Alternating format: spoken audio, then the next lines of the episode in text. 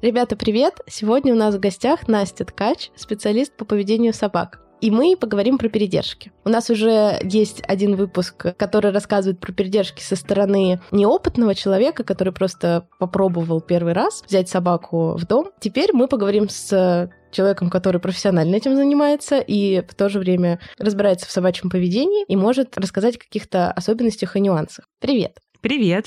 Так, ну давай тогда разберемся сначала в терминологии. Вот у нас есть понятие выгульщик, докситер и передержка как они все между собой связаны и чем отличаются. Выгульщик, исходя из самого определения, это человек, который занимается выгулом собак. То есть э, с ним договариваются, он в какое-то определенное время приходит, берет собаку, гуляет, может быть, по какому-то конкретному маршруту, какое-то определенное количество раз в день. Докситер — это человек, который еще проводит с собакой какое-то время. Ну, то есть он приходит, допустим, гуляет, может посидеть с собакой там несколько часов, например, если люди пошли там в ресторан или в театр, угу. вот они хотят, чтобы с их собакой собак посидели. Но также докситер может и длительное время находиться с собакой. Передержка — это сам процесс э, жизни с собакой, это то, что происходит, да, по сути, когда докситер с этой собакой находится. В принципе, эти понятия, они не сильно отличаются. Передержка может быть как на территории самого докситера, передержка может быть на территории опекунов, и передержка может быть массовой. Это какие-то зоогостиницы, отели, где есть большая территория с выгулом, э, вольеры там или какие-то номера, да, где вот собаки живут угу. в большом количестве. Наверное, я бы хотела начать разговор с точки зрения владельца, который оставляет собаку на передержку, потому что у меня с этим связано очень много страхов и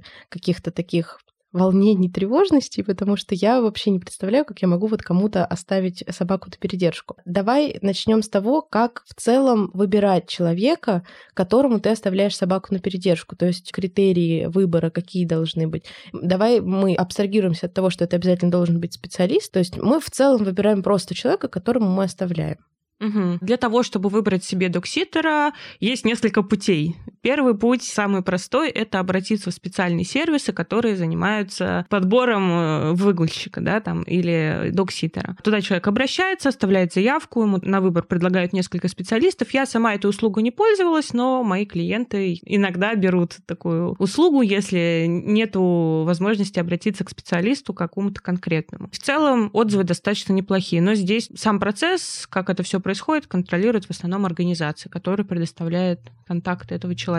И вся коммуникация, собственно, происходит в основном через организацию. Второй вариант — это обратиться на какие-то рекламные площадки типа Авито. Там тоже люди выкладывают свои объявления, но, как правило, это люди, которые только-только вот начали заниматься этой деятельностью. К ним уровень доверия ниже на порядок. Да, там можно почитать отзывы и так далее, но что будет по факту, никто, в общем, гарантировать не может. И сама площадка рекламная, она никакой ответственности за это не несет. Еще есть вариант обратиться к своим там друзьям, знакомым, кого собака хорошо знает, кому вы доверяете, э, в ком вы уверены, что они с собакой будут нормально обращаться, будут соблюдать все ваши рекомендации, к ним тоже можно обратиться, попросить их посидеть с вашей собакой. И еще вариант поспрашивать у своих друзей, собачников, продвинутых каких-то, в общем, людей в этой теме, э, контакты каких-то специалистов, которые такую услугу оказывают. Такой вариант достаточно популярен, люди часто это делают, они обращаются, ну, спрашивают советы непосредственно у тех людей, которые там, допустим, брали услуги какие-то у этого специалиста, они знаю, что это за человек, и, в общем-то, ему доверяют. Каждый сам для себя решает, какой вариант ему сейчас подходит, что ему доступно. Вот, поэтому, наверное, вот такие способы есть. Хотя я, конечно, за то, чтобы за передержкой обращаться к какому-то супернадежному человеку, специалисту, которого вы знаете, да, там через несколько рукопожатий, несколько людей его знают, угу. сможете поднять какой-то общественный резонанс, если вдруг что-то такое произойдет. А есть еще вот такая тема, когда собаку оставляют на передержку какому-то специалисту, который с ней параллельно еще занимается. То есть это условно передержка с воспитанием. У собаки есть какая-то проблема, мы оставляем ее человеку, который ее обучает какому-то новому навыку или чему-то еще. Насколько это в целом эффективный инструмент, и можно ли вообще прибегать к таким передержкам? Да, такой формат занятий с передержкой тоже есть, и я этим занимаюсь. Но сложность в том, что Допустим, если я беру собаку на свою территорию, то несколько дней у нее происходит период адаптации, и в это время с ней заниматься крайне нежелательно, потому что собака и так уже перегружена количеством эмоций, впечатлений и так далее. Поэтому, если мы на это смотрим с точки зрения гуманного и бережного подхода к собаке, то за какое-то короткое время объективно мы не сможем выучить какой-то навык для идеала, но мы можем заложить какую-то базу, дать рекомендацию человеку, чтобы он уже дальше сам продолжал своей собакой заниматься и этот навык улучшать. Для того, чтобы выучить какой-нибудь навык, да, там, например, приучить собаку каким-то гигиеническим процедурам или научить ее там спокойно находиться в общественных местах, нужно достаточно долгое время. И в этом есть смысл, когда собака находится на передержке, ну, больше 10 дней. Угу. Есть специалисты, которые берут, например, собак, и мы с вами как-то обсуждали, да, вот этот вопрос, что они берут собаку, например, обучают ее охоте там ага. или еще каким каким-то служебным навыкам, но, опять же, это длительный срок. Не всегда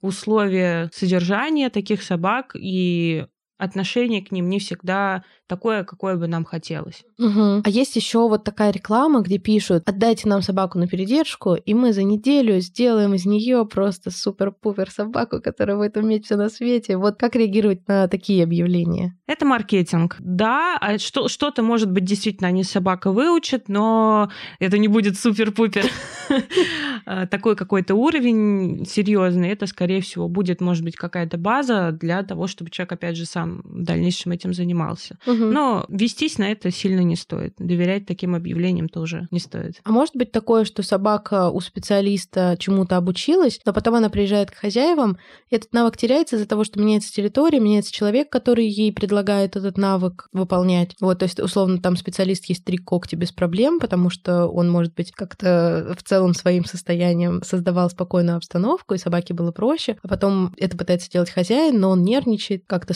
суетится, и собака не дается ему стричь когти, и как будто бы навык теряется. Да, конечно, такое встречается очень часто. Специалист уже некоторые вещи делает на автомате, он уже действительно спокойнее к этому всему относится. С ним собака чувствует себя спокойно, уверенно, она ему доверяет, и все у них получается. А когда, значит, люди уже сами пытаются это делать, то у них возникают какие-то сложности. Для этого нужно либо еще попросить человека, специалиста очно, чтобы он показал, как он это делал, что он делал конкретно, дал какое-то подробное описание, либо там хотя бы записал видео, дал какую-то подробную рекомендацию с описанием того, как он этому навыку обучал, и что людям сейчас нужно делать для того, чтобы этот навык поддерживать там и улучшать. В таком случае, да, вполне себе можно поддерживать этот навык. Есть еще такое понятие черная передержка. То есть это получается как передержка, где люди не совсем аккуратно и правильно обращаются обращаются с собаками, после чего собаки приезжают к владельцам, может быть, с какими-то травмами или проблемами поведения. Вот э, как при выборе места, куда вы отдаете собаку на передержку, избежать вот этих вот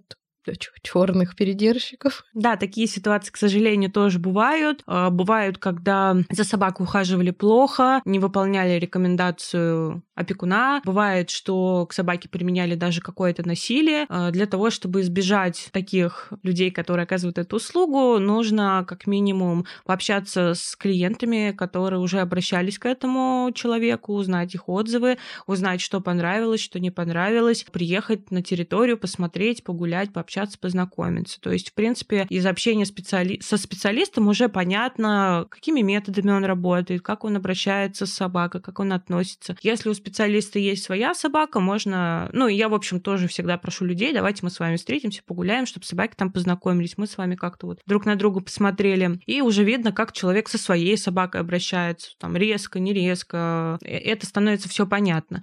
Хотя, конечно, дать стопроцентной гарантии, что кто-то там что-то не сделает с вашей собакой, ну, это сложно. Угу. Если это происходит на вашей территории, вы, в принципе, можете поставить камеры, но самое главное, предупредить об этом ситера, да, сказать о том, что вот мы будем иногда подключаться, смотреть. Это нормальная практика, если человек не против такого. В принципе, когда мне люди об этом говорят, я тоже не против, чтобы камеры угу. стояли, пожалуйста, смотрите, все как бы кристально чисто.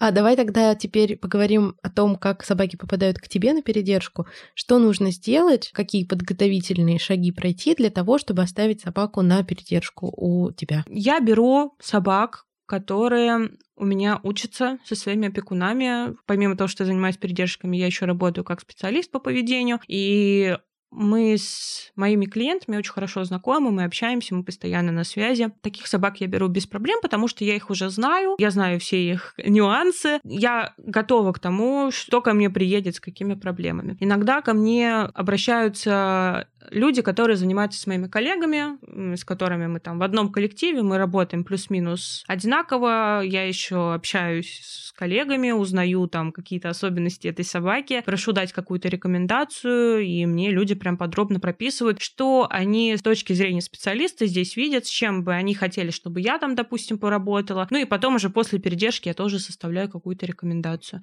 То есть вот два пути, по которым э, ко мне можно попасть. Каких-то совершенно левых людей я не беру. У меня условие, что если человек меня где-то там увидел, э, услышал обо мне, то чтобы хотя бы одно занятие они посетили, в идеале в очном формате, да, чтобы я познакомилась и была уже, в общем, спокойна за, за, за то, что будет. Когда ты уже определилась, что какая-то собака подходит тебе, ты с ней занимаешься, ты знаешь все ее особенности, и ты согласна взять ее на передержку, что происходит дальше? Какие дальше подготовительные шаги к тому, чтобы собаку оставить у тебя? Когда мы уже с человеком договорились, люди бронируют вот эти даты, которые они выбрали, там аванс. Аванс мы рассчитываем, исходя из формата передержки и количества дней, а, на которые собаку оставляют. Это нужно для того, чтобы ну, действительно утвердить эти даты за человеком, и ничего не сорвалось, потому что желающих много, а количество времени ограничено. Потом мы заключаем договор, где прописаны все нюансы, которые могут быть, как мы ведем себя в случае каких-то вот непредвиденных ситуаций, про особенности содержания собаки, про количество выгулов, кормлений, тип корма, состояние здоровья, то есть все вот эти вещи обговариваются в договоре. Подписываем договор. Также люди мне присылают подробную инструкцию, как ухаживать за собакой, какие у нее есть привычки, особенности, ритуалы, что мне нужно соблюдать, чтобы собака чувствовала себя комфортно. Я им присылаю список вещей, которые нужно привести с собой. А, обычно это ну, какие-то вот базовые вещи для содержания ухода, миски, лежанки, там какая-нибудь игрушка, погрызушки, лакомство и так далее. Это все предоставляет опекун, в том числе ветеринарный паспорт на случай, если вдруг что-то, не дай бог, там случится, и мне придется вести собаку в ветклинику. Потом люди привозят собаку, она у меня остается остается, я постоянно на связи, отправляем там фото, видео по запросу, сообщаю о состоянии собаки. Вот это, наверное, какие-то основные вещи. Если вдруг есть какие-то еще особенности ухода за собакой, например, ей нужно давать какие-то лекарства или как-то, в общем, обрабатывать ее, лечить, это все тоже мне обязательно указывают, чтобы я этим тоже на передержке могла заниматься. Угу. Давай поподробнее про договор. То есть это же инструмент, который направлен на, в первую очередь, защиту тебя или защиту владельцев? А, договор — это документ, который защищает и меня, и опекунов от всяких возможных каких-то ситуаций, ну, которые произойдут с минимальной вероятностью, но все таки один процент того, что они могут случиться, он есть, и мы должны застраховаться от вот этих вот непредвиденных обстоятельств. Если, например, собака что-то погрызла, да, то в договоре будет прописана какая-то компенсация за это. Или если ты что-то сделала не так с собакой вдруг, и она пострадала, потому что, я не знаю, там на прогулке вдруг случайно поранилась. Вот такие моменты прописываются в договоре, или он все таки больше на какие-то другие вещи направлен? В договоре прописаны какие-то экстренные ситуации. То есть если собака порезала лапу, там, ну, это тоже, э, в общем-то, регулируется договором. Если какая-то травма или заболевание заболевание или что-то произошло по моей вине, то все лечение, которое потребуется, оплачиваю я. Если собака испортила, ну, какую-то мелочь, то обычно я не прошу людей мне это компенсировать, я потом себе это сама компенсирую. Вот, но если собака, например, э, опять же, не по моей вине испортила какую-то дорогую вещь, там, документы или технику или еще что-то, то это все в индивидуальном порядке решается. Но таких ситуаций просто не происходит, потому что я очень тщательно отношусь к менеджменту среды, и все какие-то ценные вещи я убираю заранее,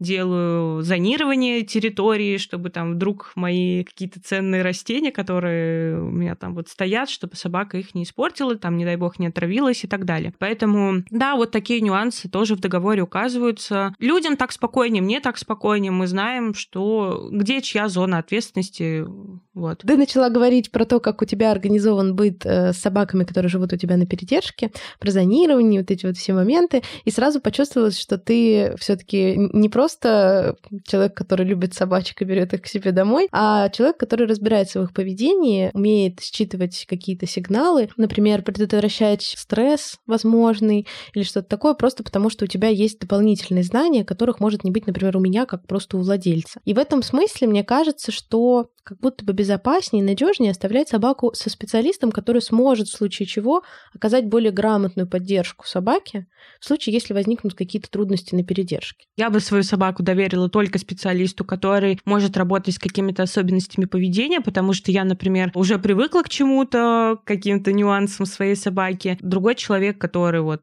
не имеет опыта работы, например, с этими особенностями, он будет испытывать очень большие трудности. Мне как специалисту в этом плане, конечно, попроще. То есть и какие-то моменты я могу продумать заранее. Когда ко мне человек обращается, он сразу э, прописывает мне, значит, что моя собака там грызет, ходит в туалет, еще что-то делает. И я уже знаю, так, понятно, значит, мы что-то закрываем, что-то убираем, тут мы стелим пеленочку или там прошу их что-то привезти с собой, да, чтобы по максимуму избежать каких-то вот неприятности, потому что ситеру тоже может быть некомфортно, да, из-за того, что собака там что-то делает угу. у него дома. Поэтому лучше вот эти все вещи знать и продумывать заранее, чем уже по факту, когда уже это все произошло, там с горящими глазами бегать и пытаться, в общем, исправить положение. Ну, слушай, есть же все-таки разные ситуации. Во-первых, мне кажется, не каждый владелец может грамотно оценить, какое поведение собаки нежелательное и какое, ну, не очень комфортное, потому что он уже привык к этой собаке, это вот его собака, и он знает, что вот она вот такая, а другой у него нет, и ему кажется, что все, что она делает, это норма. Вот э, как раз мы с ребятами обсуждали, как они брали на передержку бульдога, и им не, не рассказали вообще ни о чем, сказали, супер здоровая собака, с ней все прекрасно, пожалуйста, никаких проблем с поведением.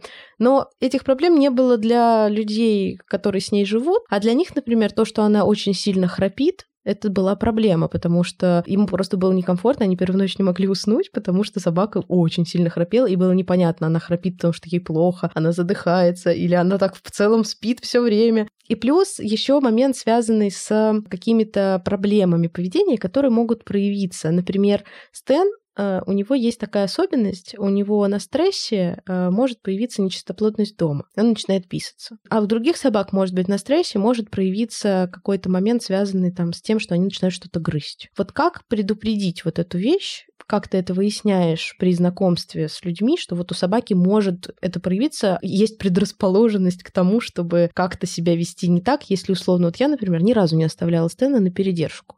И я не знаю, как он поведет себя в чужом доме. Вот э, как, какие бы вопросы ты мне задала, чтобы это выяснить? Я бы спросила именно про характер собаки, чтобы люди дали максимально подробное описание по поведению да, своей собаки. Потому что, ну, если мы говорим про нечистоплотное поведение а, или про грызение чего-то, вряд ли людям очень комфортно от того, что их собака грызет или ходит в туалет дома. Поэтому такие вещи обычно рассказывают сразу. Но не все. Некоторые утаивают, конечно, и я уже по факту там беру и узнаю что-то. Вот. Но но в таком случае я просто решаю уже эту проблему как бы по мере поступления, да, это случилось, я думаю, что мне сделать там, чтобы ее не было на следующий день и так далее, как там снизить стресс у собаки, как мне, значит, свое пространство продумать, чтобы этого больше не произошло, и я обязательно оповещаю людей о том, что происходит, что собака там сходила в туалет или что-то погрызла. Ну, обычно люди предлагают, если это там, допустим, диван, да, там или еще что-то такое, они мне предлагают там химчистку, в общем, как как-то компенсировать мои неудобства. Я прошу что-то докупить, ну, для содержания собаки, например, и вот для кобелей очень классные есть пояса, да, впитывающие. Я прям прошу обязательно, даже если у вас собака не ходит в туалет дома, вы мне вот эту штуку привезите, пусть она будет на всякий случай. Если не понадобится, хорошо. Вот, а если понадобится, она у нас будет. А есть ли какие-то ситуации, при которых ты откажешься от собаки в процессе передержки? То есть тебе привезли уже собаку, она находится у тебя, и вдруг проявилось какое-то поведение или какие-то ее особенности, о которых не предупредили или не знали, которые заставят тебя отказаться от собаки и отдать ее на другую передержку.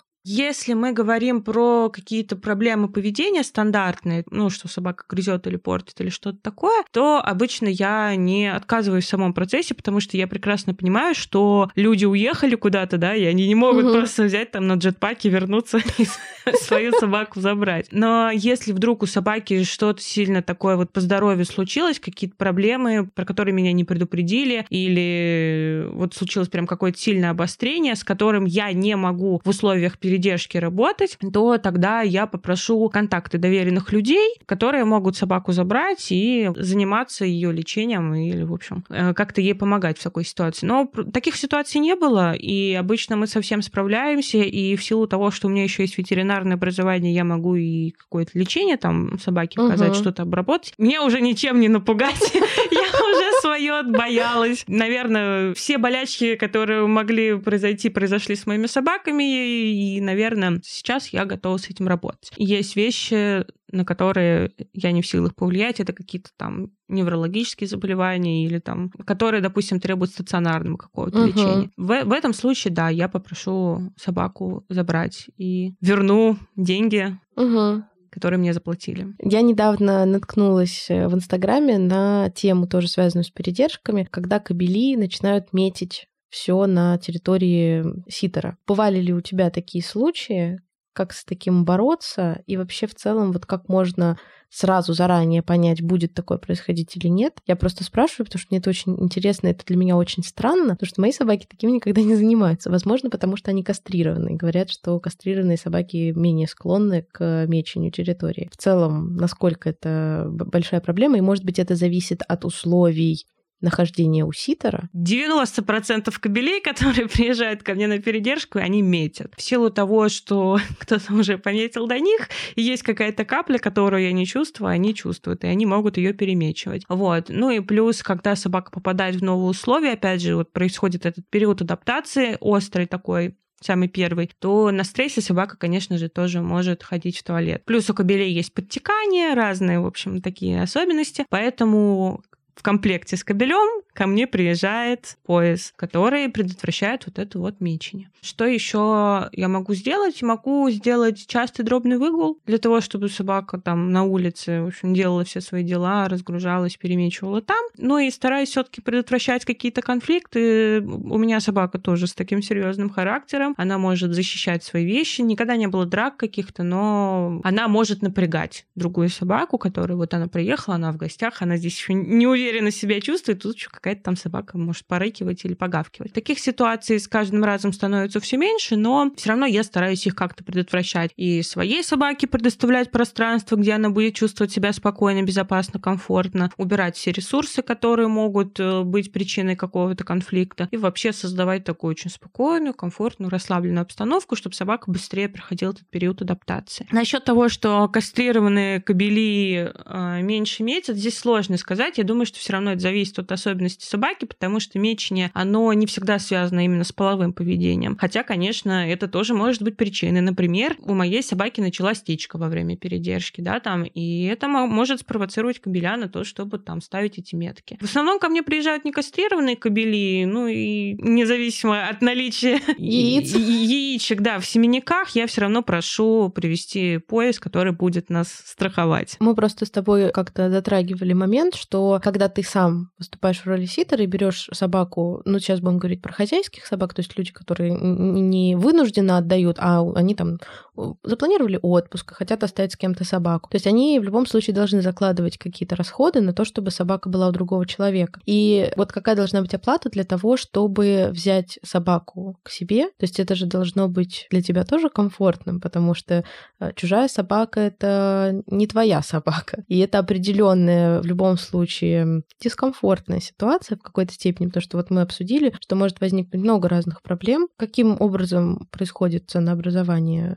Я думаю, что все-таки в цену должно закладываться во-первых, время, которое человек уделяет. Если я беру собаку, и мне приходится сидеть с ней все время дома и вообще не, не работать, никуда не уходить, то мне тоже нужно кушать что-то, угу. как минимум, да, и в таком случае я ставлю максимальную цену. Особенно если собака требует еще там какой-то поведенческой коррекции, работы, да, с какими-то проблемами. Цена растет пропорционально, наверное, знаниям и профессионализму ситера, который берет Мгм. собаку. Ну, очевидно, что передержка у какого-то специалиста там, по поведению, там, ветеринара и так далее, она не может стоить дешево. Если вы хотите, чтобы с вашей собакой сидел какой-то крутой человек, то и платить ему тоже нужно круто. Если вам просто нужно, чтобы собаку поддержали, и вам не так важно, будет ли обладать этот человек какой-то там огромной базой знаний, то можно обратиться, вон, каким есть э, ребята, которые вот-вот они только-только там, допустим,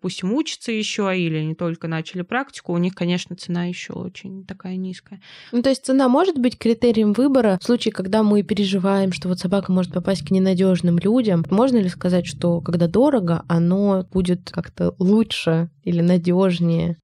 Мы не можем дать гарантии того, что если передержка стоит очень дорого, что она будет супер классной и надежной. То есть нам все-таки нужно еще узнать побольше про этого ситера, про человека, которому мы доверяем свою драгоценную собаку. Но низкая цена, как правило, все-таки она может говорить о том, что качество передержки тоже может быть достаточно низким. Но не всегда так, не всегда так. Есть очень классные ситеры, которые берут прям совсем немного. По каким-то вот своим причинам они ставят такую цену. Я не хочу уходить в психологию, да, и все такое, вот, но каждый человек, он ставит ту цену, которая для него комфортна. И эта цена должна быть оправдана. Мне кажется, мы в основном сейчас обсуждаем какие-то моменты, связанные с опекуном и ситером, то есть насколько комфортно этим людям будет а, в случае, когда собака остается на передержке. А давай теперь поговорим с точки зрения собаки, как обеспечить все-таки ее комфорт, чтобы для нее вот этот процесс оставления ее с другим человеком прошел максимально безболезненно, и ей было вот максимально комфортно с минимальным уровнем стресса. Это очень хороший и очень важный вопрос. Благополучие собаки — это то, на что мы должны в первую очередь обращать внимание и ставить это в приоритет. Как минимум, собака должна знать человека, к которому она приезжает. Она должна быть с ним знакома. Нужно провести встречу, пообщаться, чтобы, может быть, даже этот человек взял собаку, походил там с ней на поводке, подавал ей какие-то вкусняшки, там, может, поиграл, и, в общем,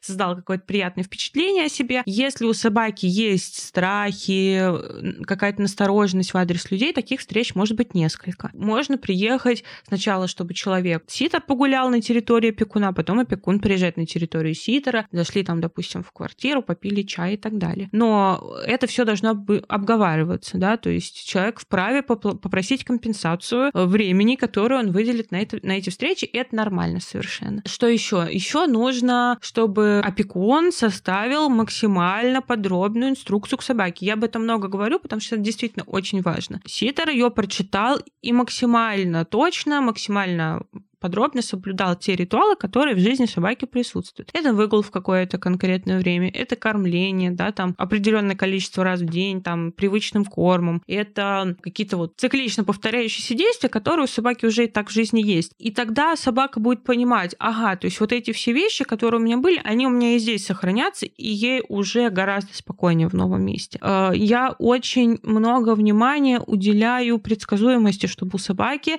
собака точно понимала, что от меня ожидать. Я проговариваю собаке все, что с ней происходит. Не надо путать это с микроменеджментом, когда мы там говорим, там, сидеть туда, туда, вот это дело, mm-hmm. вот это. Я просто говорю о том, что вот сейчас произойдет. Например, э, мы идем по улице, я говорю, мы сейчас пойдем налево. И только после этого я куда-то поворачиваю. Я не сдергиваю собаку в сторону, да, там вот мне приспичило куда-то пойти. Собака же не знает маршрут, угу. по которому мы идем. Я прихожу с прогулки, я проговариваю каждую лапу, которую я беру, для того, чтобы собака знала, что я сейчас буду делать вообще с ее телом. Когда я вытираю то же самое, я предупреждаю, там, если вдруг я ухожу. У меня есть несколько сигналов на то, что я сейчас выйду на кухню, и когда я уйду там на несколько часов, то есть собака тоже должна понимать, ждать меня вот час или там, угу. когда одеваем амуницию или какую-то одежду, тоже важно собаке все это проговаривать, да, потому что, опять же, это касается границ ее тела. Ну, то есть вот такие вот вещи, они уже как-то на автомате получаются, ты о них не думаешь, но когда человек только-только начинает свою практику, конечно, может быть, даже стоит взять консультацию у специалиста, который этим занимается профессионально, чтобы он все вот эти нюансы проговорил важный момент для того, чтобы собака быстрее адаптировалась к новому месту, ей нужно минимальные нагрузки вначале давать. Выбрать какой-то конкретный маршрут, чтобы она по нему ходила по одним и тем же точкам несколько раз для того, чтобы не перегружать собаку новыми впечатлениями. Чем больше у собаки впечатлений, тем больше она возбуждается, у нее там гормоны бурлят, и, конечно, она не будет себя чувствовать хорошо и спокойно. И дома тоже должна быть спокойная обстановка. Если к вам только-только приехала собака, ну, нерационально приглашать сейчас каких-то гостей, кучу людей, которые придут там и начнут э, шуметь, беспокоить успокоить собаку. Все должно быть максимально тихо, спокойно, расслабленно. И сам человек должен себя чувствовать спокойно, уверенно, постараться не напрягаться, хотя иногда это бывает сложно, но с практикой это приходит, и это помогает собаке чувствовать в вас надежного человека. А, я вот подумала, что если бы я оставляла кому-то собаку, кроме вот этой вот подготовки в виде прогулок, я бы, возможно, оставила собаку на ночевку, чтобы она знала, что я ее оставила у этого человека, но потом забрала, что я ее как бы не бросила. Вот это насколько вообще оправданно и нужно ли так делать, или это просто мои какие-то слишком сильные переживания? Ты знаешь, вообще неплохая практика, но мало кто так делает. Угу. Обычно привезли собаку, оставили, уже дальше мы там с ней ковыряемся. Но вообще неплохой, да, вариант. Но опять же, это все должно обговариваться, в каком порядке это все оплачивается. Если мы оставляем собаку, там, допустим, пробную передержку мы хотим взять на несколько дней, то мы ее оставили, и по, по окончании вот этого периода мы ее забираем. Не надо приходить Просто, ой, я соскучился по собачке, я приду сейчас с ней погуляю. Вы уйдете, а собака будет переживать очень сильно. Вот, поэтому пробные такие передержки можно делать. У меня даже бывает такое, что вначале мне оставляют на неделю, через какое-то время уже там больше времени, больше. Ну, люди, они уже расслабляются немножко и уже могут там как-то отпуск свой планировать больше дней брать, например. Потому что они уверены, что с собакой все будет хорошо. Неплохая практика, да, нужно пробовать, смотреть. Я думаю, что еще все зависит от конкретной собаки, насколько ей будет комфортно таких вот переездов. То есть, э, если мы это берем, то мы должны учитывать, что после такой поездки, если собака первый раз остается у незнакомого человека, ей тоже нужно будет дать время все это переварить. А вот еще по поводу сборов чего-то для собаки, я подумала о том, что, может быть, э, если у собаки есть какие-то проблемы, например, вот у Марвела и Стэна бывают часто какие-то расстройства пищеварения, там они что-то подобрали на прогулке или еще что-то, и там вот что-то произошло. Вот нужно ли вместе с собакой передавать какую-то аптечку экстренной помощи, если ты знаешь, что у нее могут возникнуть возникнуть какие-то вот такие вот проблемы, которые периодически случаются. Но мне обычно люди не, не передают, потому что у меня дома целый чемодан всяких лекарств на все возможные случаи, от отравления, от вздутия, от чего только там. В общем, у меня все есть, мне это не нужно дополнительно угу. давать. Я не прошу людей там, я на вашу собаку потратила две ложечки полисорба, компенсируйте. Да я, ну, как бы зачем? Собака у меня под моей опекой, в общем, я считаю, что это моя обязанность, да, там оказать какую-то помощь. Но если, опять же, собака принимает какие-то специальные лекарства, например, по неврологии неврологическим, да, каким-то, не будем сейчас каких-то подробностей, деталей называть, но, в общем, какие-то серьезные препараты, то это, конечно же, нужно дать собой. Какие-то базовые вещи, какая-то стандартная аптечка, я считаю, что она должна быть у любого собачника, у любого ситера, вот уже как бы бинты, там хлоргексидин, но это все дома и так есть. Это должен все-таки ситер подготовить э, к появлению собаки. Э, вот эту аптечку экстренной помощи, которую рекомендуют собрать там условно от отравления, от пореза, от там, опять же, вздутия, вот, вот uh-huh, такие какие-то uh-huh. моменты общие. Да, и более того, ситер должен знать, как оказать базовую какую-то помощь. Первую помощь собаке надо уметь тоже оказывать. Если она порежет лапу, если, значит, она что-то подберет, в общем, это все должен ситер знать. Ну, здесь, я думаю, тоже момент немножко такой индивидуальный. Для меня это не проблема, например, потратить на собаку флакончик хлоргексидина. Для кого-то это может быть вот э, ощутимым моментом, тогда он это все указывает заранее. Вы знаете, что там, если вдруг что-то случится, я пойду вашей собаке вот это вот куплю, вы мне потом это компенсируете. Это окей, это тоже нормально, как бы нормальная практика. Ну и для этого, наверное, и существует договор, в котором да, прописываются конечно, вот эти нюансы. конечно. Угу. Так, еще вопросики. Да, еще вопрос такой. Если собака вдруг ну, я не знаю, ну, можно, наверное, представить такую ситуацию. На передержке вышла на улицу, выкрутилась из шлейки, у нее расстегнулась она или что-то случилось, и она убежала. Угу. Это очень плохая ситуация. Согласна. Поэтому э, на передержке амуниция должна быть такой, из которой собака не выкрутится.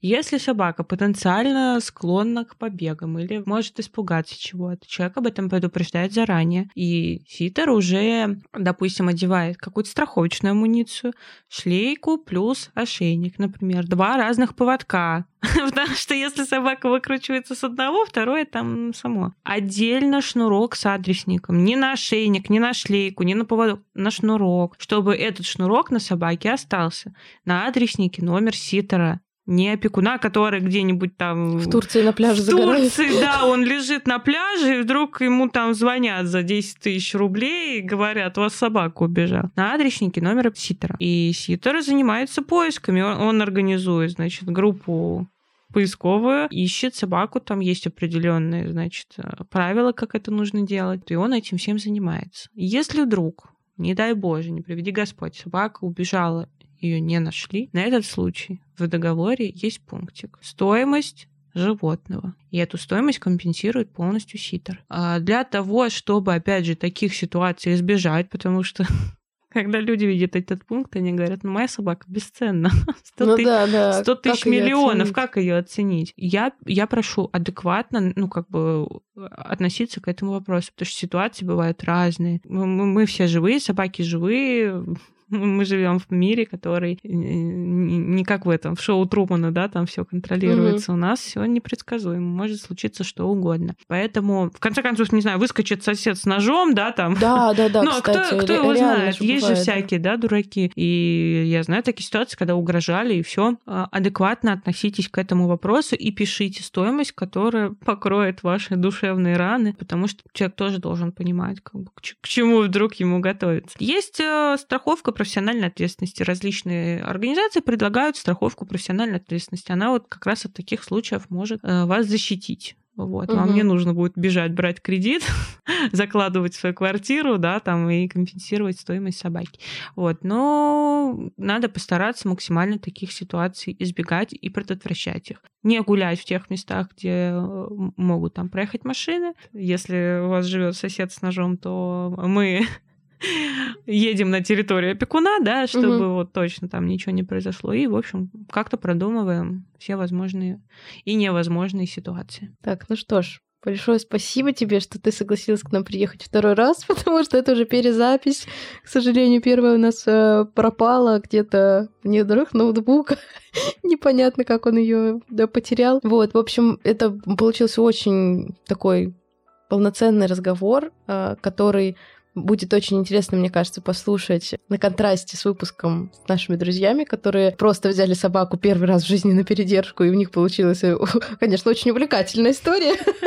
Но я думаю, что теперь те, кто думает о передержках и, может быть, планирует заниматься передержками, он будет иметь какие-то такие вот основные направления, куда нужно двигаться и какие-то моменты знать, э, которые нужно предусмотреть для того, чтобы и ему было комфортно, и собаке было комфортно. Да, спасибо вам, что пригласили меня. По-моему, получилось не менее интересно, чем первый раз. Э, и я надеюсь, что нашим слушателям тоже будет интересно послушать этот выпуск.